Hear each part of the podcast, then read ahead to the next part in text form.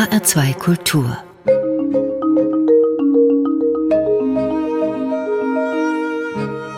Doppelkopf Heute am Tisch mit Gabriel Dessauer. Gastgeber ist Andreas Bomber. Die Musikszene der Landeshauptstadt Wiesbaden ist zurzeit und überhaupt für Schlagzeilen gut. Diesmal lautet sie, nach 40 Jahren als Kantor an der katholischen Hauptkirche St. Bonifatius geht Gabriel Dessauer in den Ruhestand. Eine lange Zeit an einer herausragenden Wirkungsstätte. Hätten Sie das als Absolvent der Musikhochschule in München, hätten Sie das gedacht, als Sie 1981 die Stelle antraten? Mit Sicherheit nicht. Es war eine schöne große Stelle, aber dass ich dann wirklich mich hier heimisch fühlen würde, hätte ich nicht gedacht. Aber jetzt ist es so, jetzt fühle ich mich heimisch. Nur ist Wiesbaden natürlich auch sehr viel näher an Aschaffenburg, wo ich ja herkomme, als München. Und deswegen, man fühlt sich einfach wohl. Es ist eine schöne Stadt. Es ist eine große Stadt. Sie ist nicht ganz so hektisch. Aber eben damals gedacht hätte ich das sicher noch nicht.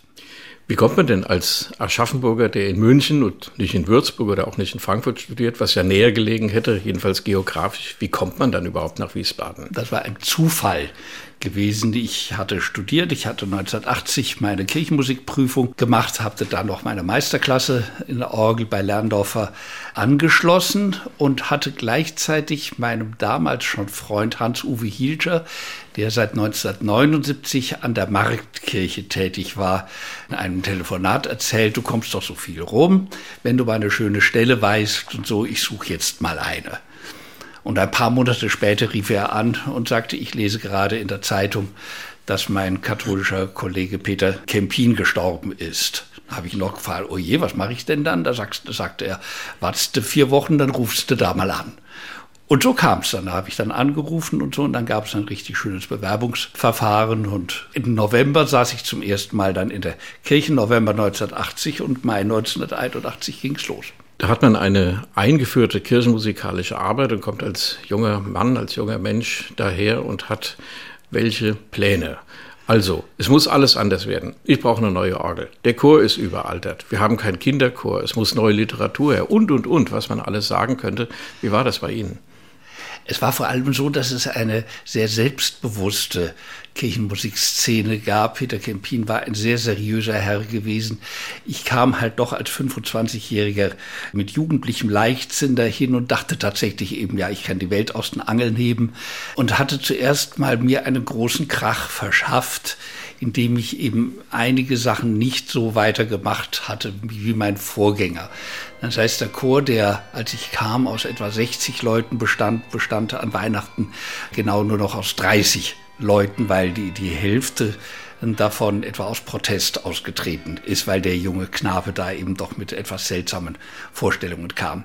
Aber dann hat es sich alles wieder aufgebaut. Dann fing auf einmal der Bonifatiuschor an, ein richtig schöner, großer, klassischer katholischer Kirchenchor zu werden. Und das war das, was ich mir vorgestellt hatte. Eben, das war eine Arbeit, wo man sich denkt, eben das ist das, was man als Kirchenmusiker machen möchte. Mit Laien arbeiten.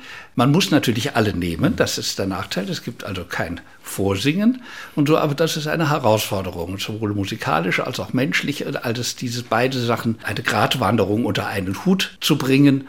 Aber das hat viele Jahrzehnte lang geklappt. Und das war eine sehr schöne Sache. Die Hörerinnen und Hörer, die im Hintergrund jetzt eine Glocke oder mehrere Glocken haben Leuten hören. Wir nehmen die Sendung in Ihrem Arbeitszimmer auf, Herr Dessauer, und Sie blicken auf die wunderbare neugotische Marktkirche, also die Kirche, von der Sie gesprochen haben, wo Hans-Uwe Hilscher so lange Organist war, der Sie dann quasi hierher geholt hat, wenn man es mal so sagen will. Inspiriert dieser Blick, wenn man im Zimmer sitzt und sich, was weiß ich, Gottesdienstordnungen ausdenkt, Kirchenmusikprogramme, Konzertdetails und man schaut auf diesen Kirchturm mit der Uhr und allem, was so historisch dazugehört? Wiesbaden insgesamt inspiriert, würde ich sagen. Also allein die Vorstellung eben, dass sich ja auch Max Reger rumgelaufen ist. Wenn man spazieren geht im warmen Damm und sich vorstellt, dass Reger hier seine Späßchen gemacht hat und irgendwie einen, einen Stock in den Weiher geworfen hat und einen Mantel, damit die Polizei am nächsten Tag nachschaut, eben wer sich da wohl ertränkt hat und er nur hinter einem Busch saß. Man kann sich das einfach vorstellen. Und wenn man Wiesbaden so sieht, man kann sich vorstellen, wie Reger solche Musik komponiert haben kann. Das passt einfach zusammen. Noch näher als die Marktkirche von unserer Wohnung hier ist ja der Ratskeller wo Reger dann auch seine Nächte verbracht hat. Das sind ja nun tatsächlich wirklich gerade 20 Meter, wenn auch wesentlich tiefer. Also von daher inspirierend ist Wiesbaden auf alle Fälle. Äh, und der Kontakt zur Marktkirche ist auch nach wie vor prächtig da. Die Marktkirchenuhr ist meine Schreibtischuhr. Und wenn sie falsch geht, dann ruft der jetzige Kantor Thomas Frank auch schon einmal an und fragt, geht unsere Uhr richtig? Und so, und dann, kann ich ihm bestätigen, ja oder nein. Vor kurzem hat er mal angerufen, der kann das nämlich von seinem Computer aus machen an meinem Geburtstag, hat gefragt, bist du zu Hause? Konnte ich bestätigen und dann hat er auf dem schönen Carillon der Marktkirche Happy Birthday to You spielt lassen. Fand ich sehr nett. Und alle, die vorbeigegangen sind, haben sich vielleicht gewundert, warum das jetzt gespielt wird. Aber vielleicht gab es ja auch andere, die ja. an dem Tag Geburtstag hatten. Mit Sicherheit. Und sich gefreut haben. Herr Dessauer, zurück zur Chorarbeit. Das Musizieren mit Laien, das ist natürlich ein zentraler Punkt in jeder Kirchenchorarbeit. Wenn Sie mal so auf die 40 Jahre zurückschauen, hat sich da was geändert? Sind die Leute, die heute kommen, gut, jetzt ist Corona, also blicken wir mal auf die Vor-Corona-Zeit zurück, sind das andere Menschen, die zu Ihnen kommen in den Chor? Können die mehr? Haben die einen anderen Hintergrund? Gibt es vielleicht auch mehr Anspruch der Menschen an eine Chorarbeit, die sagen, sonst gehe ich halt woanders hin, wenn das, was ich gerne singen würde, hier nicht gemacht wird? Also das geht generell zu beantworten, ist schwierig, denn, denn, es gibt tatsächlich zu viele verschiedene Leute, die in einen katholischen Kirchenchor gehen. Es gibt die einen, die kommen wirklich, um die religiösen Sachen zu erfüllen, um einen schönen Gottesdienst zu gestalten. Manchmal ist es ihnen einfach wichtiger, eben im Gottesdienst zu gestalten, als die Frage, wie. Die meisten kommen wegen der Musik, dann gibt es aber auch sicher welche, die kommen in der Hauptsache wegen der sozialen Kontakte. Dann gibt es Leute, denen ist vielleicht einfach langweilig. Von daher muss man eigentlich tatsächlich auf jeden Einzelnen eingehen. Und das ist eine Aufgabe, die durchaus interessant ist, die durchaus schön ist. Ich selber empfinde Chorarbeit als Kirche eigentlich als eigentliche Kirche. So eine Gemeindekirche, da lernen sich die Leute ja gar nicht kennen, während beim Chor, das ist tatsächlich Kirche. Und das hat mich dann immer am meisten gefreut, wenn ich gehört habe, was ohne mein Zutun alte Chormitglieder mit neuen Chormitgliedern gemacht haben, also welche Interaktionen dann untereinander stattgefunden haben. Das ist das, wo man sich denkt, ja, das ist Kirche. Dafür ist Kirche da, die Leute, die ein Bedürfnis haben, welches auch immer, da unter den Hut zu bringen und da ihnen eine schöne Aufgabe zu geben. Als zweites kam dann eben noch, dass natürlich eben durch die soziale Zusammenarbeit dann auch die musikalische Zusammenarbeit sich gebessert hat. Und ich finde es natürlich das Schöne, und das war eine Aufgabe meines Lebens, dass man mit einem solchen Chor zentrale musikalische Werke der abendländischen Kultur nochmal selber aufführen konnte. Das heißt, diese Leute konnten eben ein Weihnachtsoratorium singen, einen Elias singen, einen Suter singen, ein Brahms-Requiem, was die heute meistens ja doch nur noch eben von CD oder sonst wo hören. Aber da war das einfach nochmal eben, wenn man es selber machen kann, dann äh, sind das die tatsächlich großen Höhepunkte im Leben. Ich will das nach der ersten Musik noch vertiefen. Gabriel Dessauer, die Arbeit mit den chorischen Laien, auch ob man als Kirchenmusiker überhaupt ausgebildet wird dafür. Da steht ja vielleicht mehr die Kunst im Vordergrund als die Pädagogik. Aber jetzt wollen wir die erste Musik einspielen. Das sind Sie an der Orgel der Bonifatiuskirche in Wiesbaden. Was hören wir? Das ist jetzt was ganz anderes. Vielleicht war ich als Jugendlicher und als Student, ich wohnte direkt neben dem Oktoberfest, war ich öfters auch begeistert zum Oktoberfest gegangen und stand vor diesen wunderschönen holländischen Kirmesorgeln. Das Stück heißt Blaze Away, ist von einem Herrn Abe Holzmann. Und außerdem war dieses eben ein so herrlicher Kontrast zu dem, was man ansonsten hat, eben ein Kontrast zu Reger, ein Kontrast zu Bach. Richtig rhythmische Musik, die aber begeistern kann, die zum Mitzwingen anregt. Und deswegen habe ich sowas immer gerne gespielt. Und ich finde es auch wichtig, dass Orgel aus ihrer Kirchen, rein kirchenmusikalischen Ecke herauskommt und als großes, als größtes Musikinstrument überhaupt anerkannt wird.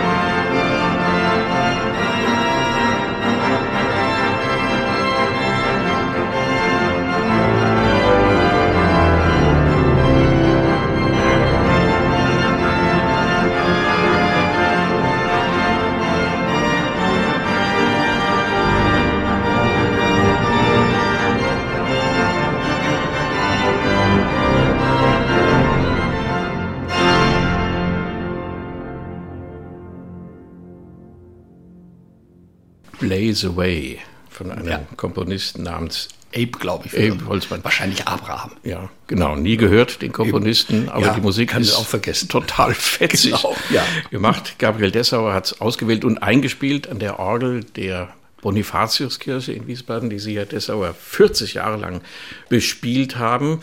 Na, so genau ist das nicht richtig, denn die Orgel ist von 1985 und Sie haben 1981 den Dienst angetreten, so habe ich gelesen.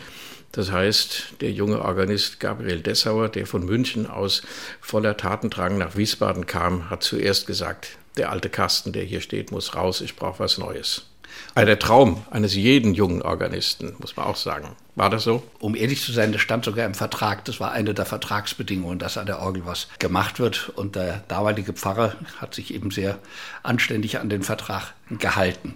Die Orgel war von 1954. Wir haben aber das Pfeifenmaterial erhalten von der 1954er Seifert-Orgel. Denn ich finde, es muss nicht jede Orgel gleich sofort rausgeschmissen werden, wenn sie nicht mehr dem Zeitgeschmack entspricht, sondern man kann durchaus, wenn es sinnvoll ist, etwas auch übernehmen. Es müssen nicht alle Pfeifen aus Zinn sein, sondern bei uns ist halt noch einiges aus Zink, aber es klingt genauso gut. Wir haben sie danach aber noch kräftig erweitert. Also 1985 war erst der erste Schritt. Was danach kam, ist durch meine Amerikareisen entstanden. Dort habe ich festgestellt, dort gibt es sogenannte 32 Fußregister. Das sind ganz tiefe Bassregister die ihren Ton aber nicht als Pfeife erzeugen, sondern künstlich eben mit einem riesen Lautsprecher. Wir haben das jetzt auch eben bei uns und der Lautsprecher ist so groß wie ein großer Kühlschrank. Das sind Riesenboxen, müssen halt auch gut verstärkt werden. Und das habe ich da in den USA gehört, gibt es dort ziemlich häufig. Man hört es in den tiefen Lagen den Unterschied nicht. Ich würde es vielleicht auch nicht machen in einer Domkirche in Limburg oder in Frankfurt, aber bei uns wäre eh kein Platz gewesen für solche riesigen Pfeifen. Und man musste also nur einen Amerikaner finden, der das Ganze dann mit unserer Orgel verbindet und man musste mit unserem Orgelbauer reden, dass er bereit ist, das in seine ansonsten doch sehr brave Orgel zu vorstellen, dass das ein Sakrileg ist. Also der deutsche Orgelbau ist ziemlich puristisch, also Pfeifen kontra Elektronik, das war ja lange auch so ein Thema. Und jetzt so eine Mischform. Es gibt ja mittlerweile auch gesampelte Register und alles Mögliche. Das bei den jüngeren Leuten, die haben ja. da kein Problem mehr mit, aber damals war das, glaube ich, ziemlich problematisch. Ja, köstlicherweise war ein paar Monate nach der Einweihung war eine Tagung des Bundes der deutschen Orgelbauer in Wiesbaden-Nauroth gewesen und die sind dann alle gekommen und haben dann betretenen Blickes äh, dann alle zugeben müssen, es klingt gar nicht so schlecht. Auf CD-Aufnahmen ist es sowieso herrlich. Von unten hört man nichts. CD-Aufnahmen ist ja sowieso alles elektronisch. Man hört ja eh alles über den Lautsprecher. Von daher ist gar kein entscheidender Unterschied mehr. Aber es funktioniert nach wie vor, das System. Man kann es lauter und leiser stellen. Funktioniert gut. Und inzwischen haben wir sogar auch Nachahmer. Ich habe gerade jetzt ge gehört, dass in der Kaiser Wilhelm Gedächtniskirche in Berlin so etwas auch gemacht worden ist. Ein Instrument richtig aus den 70er Jahren, das eben kein richtiges Bassfundament hatte. Und vielen Orgeln fehlt eben so ein schönes Bassfundament. Und das in der Orgel zu haben, ist schon was Feines. Darüber hat sich schon der alte Johann Sebastian Bach beklagt. Also für alle, die sagen, ja, die barocken Orgeln, nach deren Ideal ja Orgeln auch gebaut wurden nach dem Krieg, die hatten das halt nicht. Nein, das ist falsch. Bach hat sich selbst darüber beschwert, dass die Orgeln genau. zu wenig Gravität, so hat er das genannt, ja. zu wenig Gravität hätten und an von ihm entworfenen Orgeln, wie zum Beispiel in Naumburg, kann man das hören. Die haben satte 32 Füße, Sie haben diese tiefen Register angesprochen. Man hat natürlich heute eben die, die Möglichkeit, eine Orgel zeitgemäß zu behandeln. Es gibt übrigens auch halt wirklich sehr viele digitale Neuerungen des sind aber immer noch Pfeifenorgeln, die eine Orgel dann auch heute wieder attraktiv machen könnten, eben nicht nur für den kirchlichen Gebrauch, sondern auch für den Konzertantengebrauch. Ich erinnere an das, was Eckhard Manns in Kassel hat, eine Pfeifenorgel mit abenteuerlichen Stimmung, so möchte ich es mal nennen. Allein der Prospekt ist abenteuerlich, dann dieses neue Modul, was unten im Kirchenschiff steht, was unglaubliche Dinge machen kann und auch die mit dem Atem, also mit dem Wind, fast menschlich umgehen kann. Mhm. Das ist faszinierend, was Technik dann doch auch ermöglichen kann. Und ja, unter Umständen, da brauchen Sie vielleicht nur noch die Musik dazu. Ich hatte vor drei Tagen ein sehr interessantes Gespräch. Es gibt hier in Wiesbaden einen hervorragenden Bajan-Spieler, Viktor Pribilov heißt er. Oder er spielt hervorragend. Er spielt die größten Orgelwerke, spielt er auf seine Bajan. Also, also so eine Art russisches Akkordeon, was Bajan ja, genau. heißt. Genau. Ja, ja, ja, genau. Und wirklich, aber er spielt perfekt. Also er spielt D-Dur Präludium, er spielt A-Moll-Konzerte, er spielt eben alles Mögliche. Da sitzt jede Note. Wir haben uns unterhalten über den Unterschied zwischen Bajan und Orgel und er sagte ganz frech, der Bajan atmet weil er halt eben so auseinandergezogen wird und zusammengepresst wird und die Orgel würde nicht atmen. Die Orgel sei eine Maschine. Und da musste ich natürlich schon heftig widersprechen. Das geht gar nicht, denn eben das ist natürlich das, was man als Organist dann machen kann, damit Orgel eben nicht langweilig wird. Ein langwieriges Thema. Sie waren ja auch viel im Ausland, also mhm. auf Reisen in England, in Amerika. Sie haben es angesprochen. Da kommen wir gleich drauf, was Sie da erlebt haben, was da auch anders ist, was wir vielleicht auch mitnehmen können in Deutschland oder Ihnen auch mitbringen können. Mhm. Nochmal zum Chor, weil jetzt der Eingangschor, jedenfalls die ersten Takte, kann man sagen, die Einleitung des Eingangschors aus Bachs Matthäus-Passion kommt in einer sehr speziellen Aufführung. Sie arbeiten mit Laien im Kirchenchor. Natürlich wird auch ein solches Stück mal aufgeführt. Das ist eine Riesenherausforderung für die Leute, aber natürlich auch beglückend, weil man an diesem großen Meisterwerk der Musikgeschichte einfach auch mal mitwirken darf und das auch wirklich intensiv studiert. Als Sie in München studiert haben, war da gerade noch der legendäre Karl Richter, Professor ältere Hörerinnen und Hörer erinnern sich an diesen Namen. Das war die Bach-Koryphäe bis zu seinem Tod, war glaube ich auch 1981 die Bach-Koryphäe nicht nur in Deutschland, sondern eigentlich weltweit, bevor dann die historische Aufführungspraxis aufkam. Wie sind Sie von einer solchen Koryphäe, der auch mit Laien gearbeitet hat in seinem Bachchor, auf so eine Aufgabe vorbereitet worden?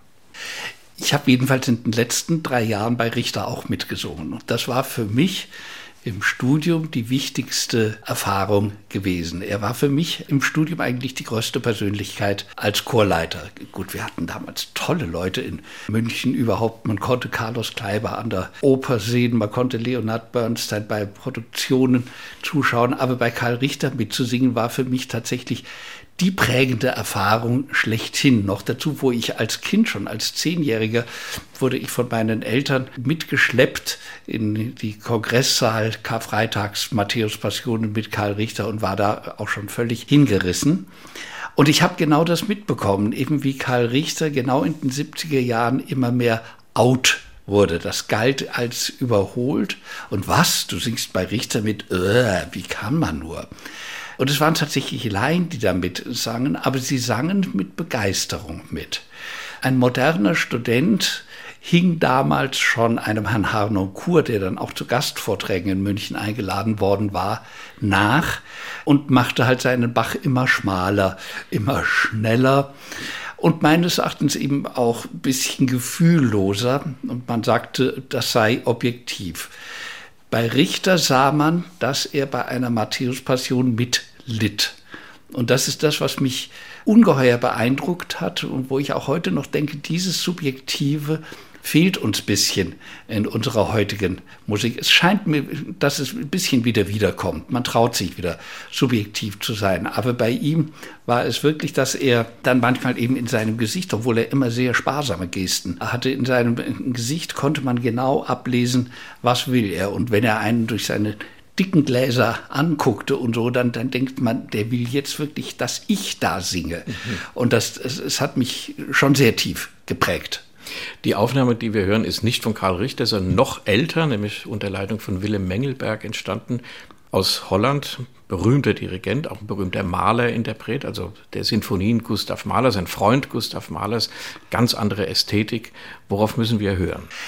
Das Interessante ist, dieses Stück habe ich kennengelernt auf einer Empfehlung von Godehard Joppich, bei dem wir Gregorianik-Unterricht hatten.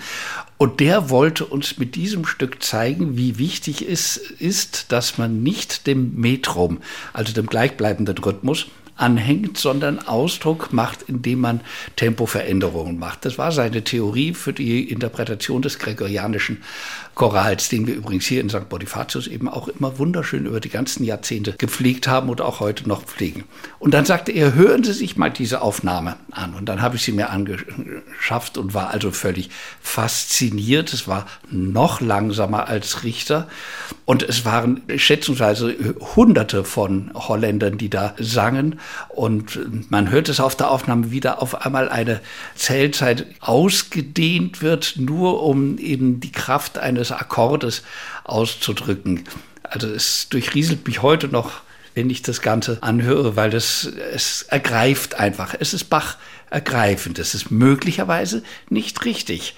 Aber ich denke, das Ergreifende, also die Seelen der Menschen anzusprechen, ist da wichtiger. Etwas schwieriger finde ich allerdings, dass Mengelberg offensichtlich auch ein Nazi-Anhänger war. Und das Ganze ist am Palmsonntag 1939 entstanden. Und die Vorstellung, dass vier Monate später dann ein schrecklicher Weltkrieg entstanden ist, macht einen dann doch etwas sprachlos.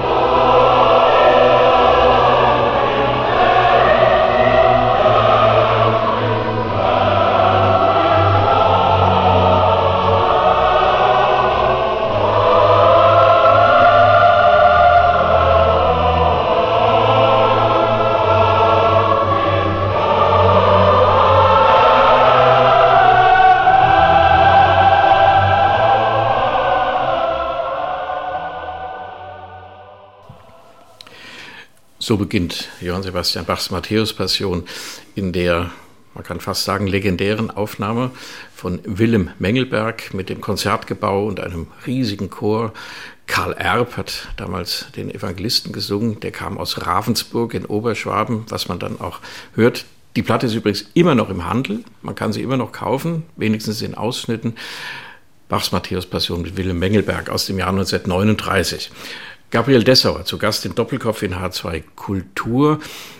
Wir haben vorhin, oder Sie, Herr Dessauer, haben es angesprochen, Amerika. Man geht als deutscher Organist aus Aschaffenburg, studiert in München, jahrelang in Wiesbaden, schon damals an der Bonifatiuskirche Kantor nach Amerika. Da gibt es eine American Guild of, of Organists, so heißt das, glaube ich, eine Riesenvereinigung, wie es die auch von Chorleitern gibt dort die treffen sich jedes Jahr einmal irgendwo und da haben sie gesagt, da muss ich mal hin. Ich will einfach mal wissen, wie es da geht. War das so der Impuls? Was haben Sie erlebt?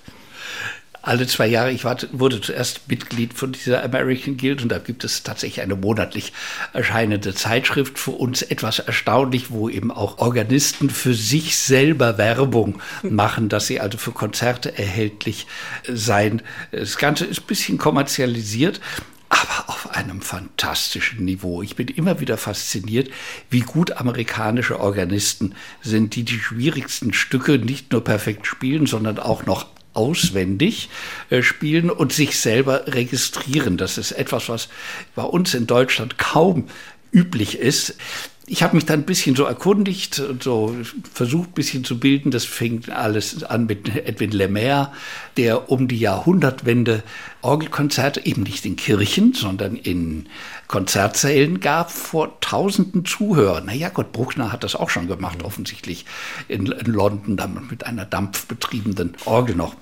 Und das ging dann weiter und endete dann bei Virgil Fox in den 70er Jahren oder als ich 1973 zum ersten Mal drüben war, spielte mir ein kanadischer Orgelfreak eine Schallplatte vor, wo ein, er sagte, kennen Sie Virgil Fox? Nein, ich kannte ihn nicht.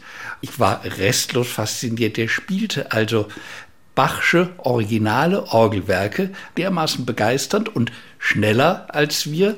Ich war völlig hingerissen, eben die Fuge, die sogenannte Jig Fugue BWV 577 zu hören. Er spielte das in einem Konzertsaal, in dem sonst vielleicht Ten Years After oder so Fillmore East spielen und spielte das auf einer elektronischen Reiseorgel, die muss fürchterlich laut gewesen sein. Das wurde mitgeschnitten auf Schallplatte und dieses historische Ereignis, wo die Leute dann, und zwar junge Leute vor Begeisterung mitklatschen, das hat dann mein Bild von den Möglichkeiten der Bach-Interpretation doch wesentlich verändert. Sie haben die Aufnahme auch und wir hören da mal kurz rein.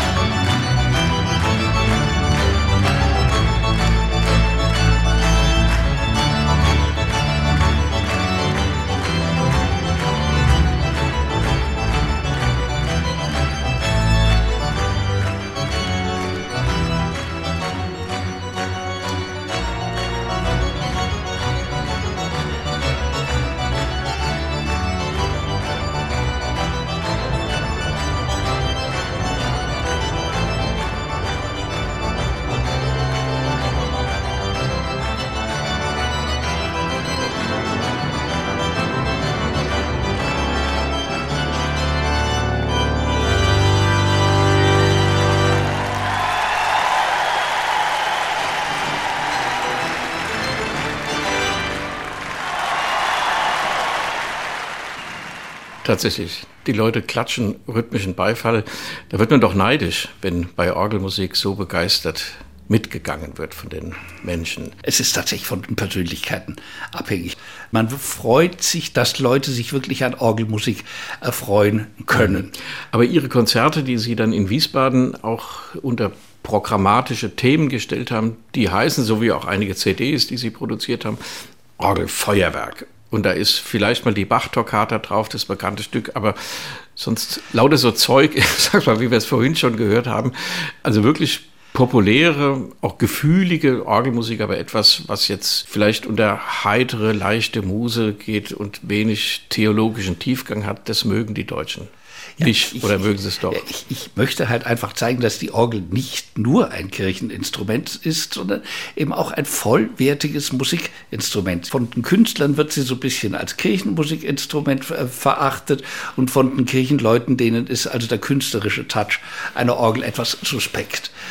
Und ich möchte einfach zeigen, tut mir leid, eine Orgel kann beides. Eine Orgel kann ein vollwertiges, auch spaßiges Musikinstrument sein und man sollte die Orgel eben aus dieser einseitigen Kirchenecke rausholen und zeigen, ja, es kann auch Spaß machen. Man kann ausnutzen eben diese enorme Klangbreite einer Orgel, diese enorme Tiefe, dann den Attack, also eben wenn man einen Akkord einfach mal knackig anspielt, das macht einfach Spaß. Das geht mit einer Orgel. Und Deswegen war ja nicht umsonst, dass im 19. Jahrhundert die englischen Konzertsäle sich eine große Orgel haben einbauen lassen. Es war billiger, einen Organisten zu beschäftigen, der ihnen ganze Tschaikowski-Sinfonien auf einer Orgel spielt, als ein ganzes Orchester zu beschäftigen. Okay, es ist ein Ersatz, aber es klingt eben es trotzdem. Es hat funktioniert und man hat ja dann doch ja. noch Orchester gegründet später, aber das war im ja. Grunde die Methode ohne Rundfunk, ohne Schallplatte, CD, den das Menschen äh, die Tannhäuser-Ouvertüre von Richard Wagner ja nahezubringen. Sowas ja. wurde ja da auch gespielt.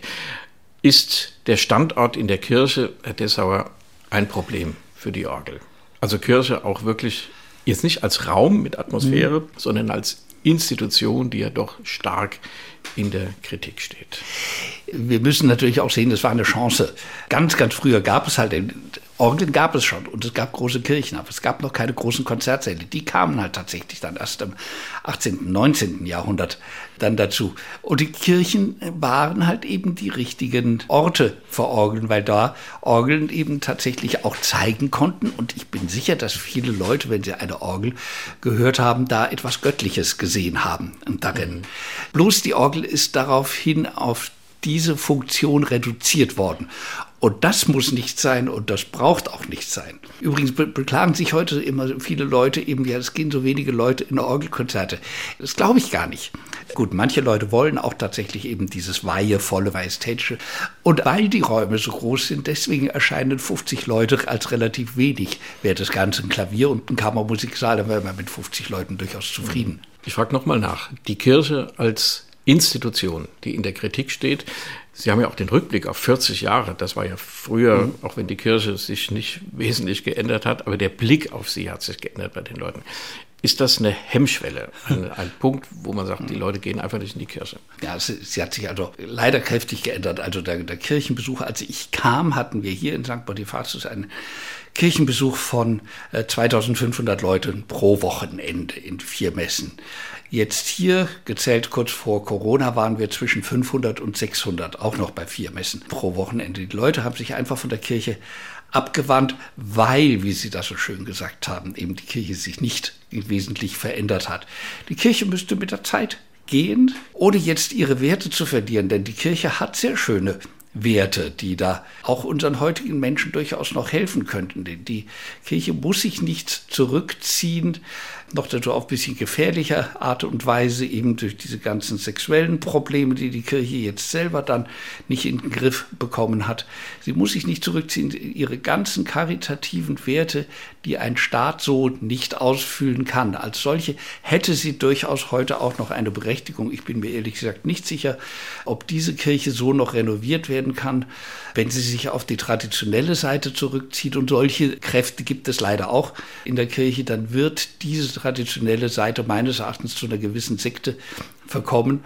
Die Bedeutung einer Orgel auf alle Fälle, die ja doch halt eben auch etwas mit Volksgesang zu tun hat, weil eine Orgel halt eben den Volksgesang gut stützen konnte, die ist dann nicht mehr gegeben, ist dann auch nicht mehr notwendig. Wir machen noch einmal Musik. Gabriel Dessauer, Errol Garner. How could you do a thing like that to me? Heißt das Stück. Das lassen wir mal so stehen. Sie interessiert der Interpret, der Pianist. Nein, mich interessiert die Musik. Ich brauche zwischendurch, weil wenn man die ganze Zeit immer nur Kirchenlieder spielt, in der Hauptsache besteht das Leben eines Kirchenmusikers ja zwar erstens aus äh, Schreibtischarbeit oder Planungsarbeit, aber dann halt eben auch darin Kirchenlieder zu spielen. Und man braucht doch etwas, was einen ein bisschen fröhlich macht. Und da ist so ein Jazz von Garner, Earl Garner, die dieses eine Concert by the Sea aus den 40er Jahren, ist einfach was Herrliches zum Entspannen. Einfach mal sich reinfläzen und das Ganze mit Freude zu genießen und sich an der Feinheit auch äh, freuen, die der da also in seinem Klavierton hat sich vorstellen, man säße in einer Bar äh, in den 40er Jahren in Kalifornien und könnte das einfach genießen und dann hört man den Bassisten und sieht den Schlagzeuger mit seinen Besen. Man sieht, wie Garner improvisiert, wie seine linke Hand starr und steif im Tempo bleibt und seine rechte Hand offensichtlich da also die erstaunlichsten rhythmischen Wendungen hat. Und dennoch ist er am Schluss auf der Eins wieder zusammen. Und es ist einfach nur eine Freude.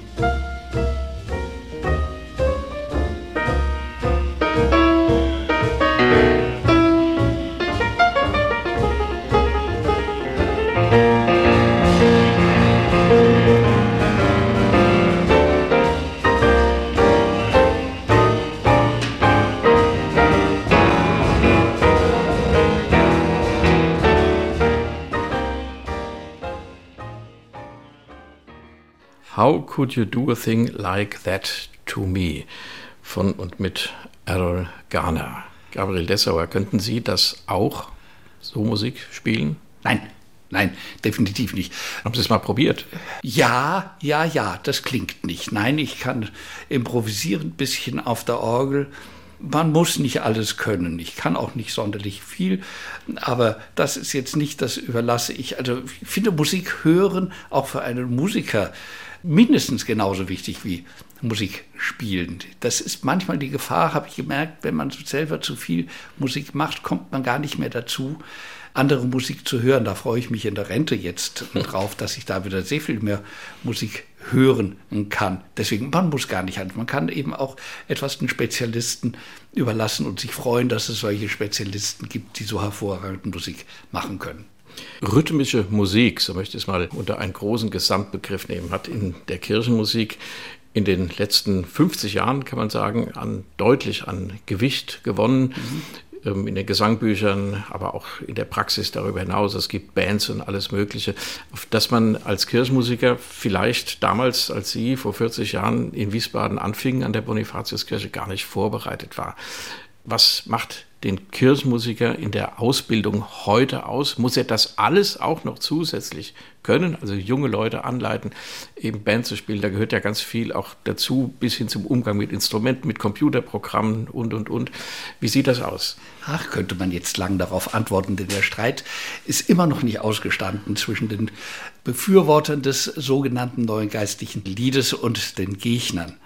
Ich selber war am Anfang natürlich, wenn man jünger ist, findet man das sehr viel besser. Manchmal merkt man dann aber doch, vielleicht ist es aber auch die Sachen, die später entstanden sind, dass es da aber auch Flaches gibt. Es gibt aber auch bei der klassischen Musik gibt es Flaches. Da gibt es doch eben Kleinmeister, die halt Sachen geschrieben haben, die vielleicht mal für den Gottesdienst gut waren, aber dann nicht unbedingt für die Ewigkeit gedacht waren. Und so geht es auch bei den rhythmischen Liedern. Aber auf der anderen Seite finde ich, in der klassischen Musik und insbesondere in der Kirchenmusik ist grundsätzlich die Betonung des Melos, also des horizontalen Teils der Musik, zu sehr hervorgehoben worden im Vergleich zum senkrechten Teil, zum Rhythmus. Und deswegen finde ich tatsächlich, da müssen wir einen Ausgleich finden. Es gibt sehr gute Komponisten, auch in unserer Zeit, selbst in unserem Bistum, die sehr gute neuzeitliche Kirchenmusik schreiben, die tatsächlich beide Punkte Rhythmus und Melos bedienen können. Wir haben vorhin über die Auswanderung das ist vielleicht zu stark gesagt, aber die, den Rückgang des Gottesdienstbesuchs gesprochen. Der hat ja auch damit zu tun, dass die Kirche selbst als Institution sich immer weiter entfernt. Mhm. Die katholische Kirche braucht Priester. Es gibt keine Priester mehr. Frauen werden nicht zugelassen, die Männer, die Zahlen nimmt einfach ab, Gemeinden werden zusammengelegt und verlieren dadurch die Nähe auch zu, den, zu den einzelnen Leuten. Wie ist denn das bei der Kirchenmusik? Wie ist denn da die Nachwuchssituation? Sie haben ja lange unterrichtet, auch an der Johannes Gutenberg Universität in Mainz, junge Leute. Gibt es genug Nachwuchs? Ist Kirchenmusik ein attraktiver Beruf noch? Absolut. Gut, ich kann nicht sagen, wie jetzt nun die Beschäftigungssituation in 10, 20 Jahren sein wird. Aber interessanterweise gibt es tatsächlich junge Leute, die Orgel als Instrument interessant finden. Vielleicht, weil ihre Eltern schon nicht mehr eben die Vorbehalte haben, dass Orgel jetzt nur etwas Kirchliches sein. Vielleicht, weil die Eltern da jetzt auch schon unvoreingenommener rangehen. Wenn aber eben so Jugendliche, ich fange gerade im Moment an der Mainzer Chorschule, da drei Jungen zu unterrichten, die sind völlig offen und die sind interessiert und die, die machen das gerne und die finden Orgel klasse.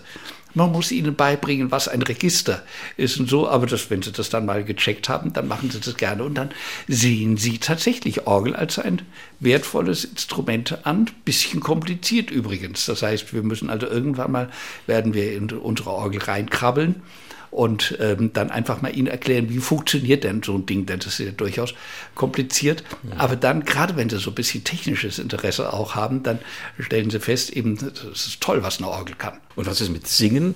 Es wird immer beklagt, es wird nicht mehr gesungen. Die Klage ist sehr alt, meiner Auffassung nach wird. Vor Corona wurde schon wieder ziemlich viel gesungen. Aber wie sieht es da aus?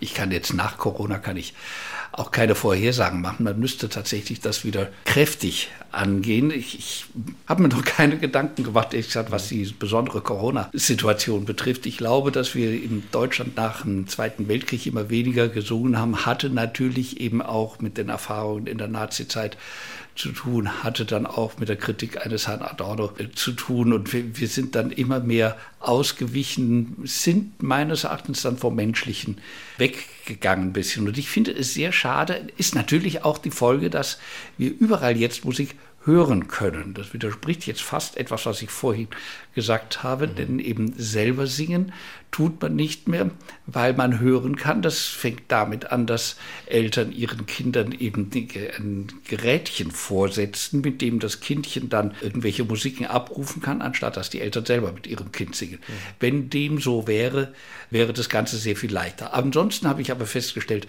wenn man Kinder direkt anspricht, wenn man sieht, da ist jemand interessiert an Musiken, direkt anspricht, eben magst du dich mal bei uns in den Kinderchor kommen, dann sind sie meistens interessiert und dann finden sie es auch selber schön. Es sollte nicht unbedingt jetzt von den Eltern nur protegiert werden, sondern das Kind muss es selber wollen. Das Ansehen in der Gesellschaft ist noch nicht sehr groß, aber ich denke mir, jetzt könnten wir auch so alten Ballast mal langsam loswerden und so und die Kinder wieder zu der meines Erachtens ersten Form des Musizierens zurückbringen. Und zu der einfachsten und natürlichsten Form. Singen. Immer wenn ich Kinder gefragt habe, was ist das billigste Musikinstrument, kamen sie nie drauf. Gabriel Dessauer geht nach 40 Jahren Kantorentätigkeit an der Kirche St. Bonifatius in Wiesbaden nun in Ruhestand. Sie haben eine letzte Musik mitgebracht, Emerson Lake and Palmer. Ja, da kam auch immer mal Orgelmusik vor, bei denen, wenn ich mich recht entsinne, oder nicht Musik, sondern die Orgel an sich. Was haben Sie ausgesucht? Ja, Keith Emerson war ausgebildetes Musikstudium, hat er gemacht in, in London. Und es war ein fantastischer Pianist gewesen. Auch die anderen waren eben auch alle seriöse Pianisten. Das ist also meine besondere Liebe auch zur englischen Musik. Und eben nicht nur auf dem Pop-Bereich, aber ich muss gestehen, ich habe nicht nur in meiner Jugend, sondern auch später eigentlich immer halb-halb gehört. Halb Popmusik, halb klassische Musik. Und bei der Popmusik kam dann halt eben Emerson Lake ein paar Mal als die meines Erachtens intelligentesten raus, weil die eben auch noch ein formales Gespür hatten. Die haben ja auch teilweise, also Keith Emerson hat dann teilweise bei Nice eben auch noch andere Musikstücke, andere klassische Musikstücke bearbeitet. Und Brandenburgisches hier, Konzert zum Beispiel, erinnert ja, sich. Ja, ja, ja, genau.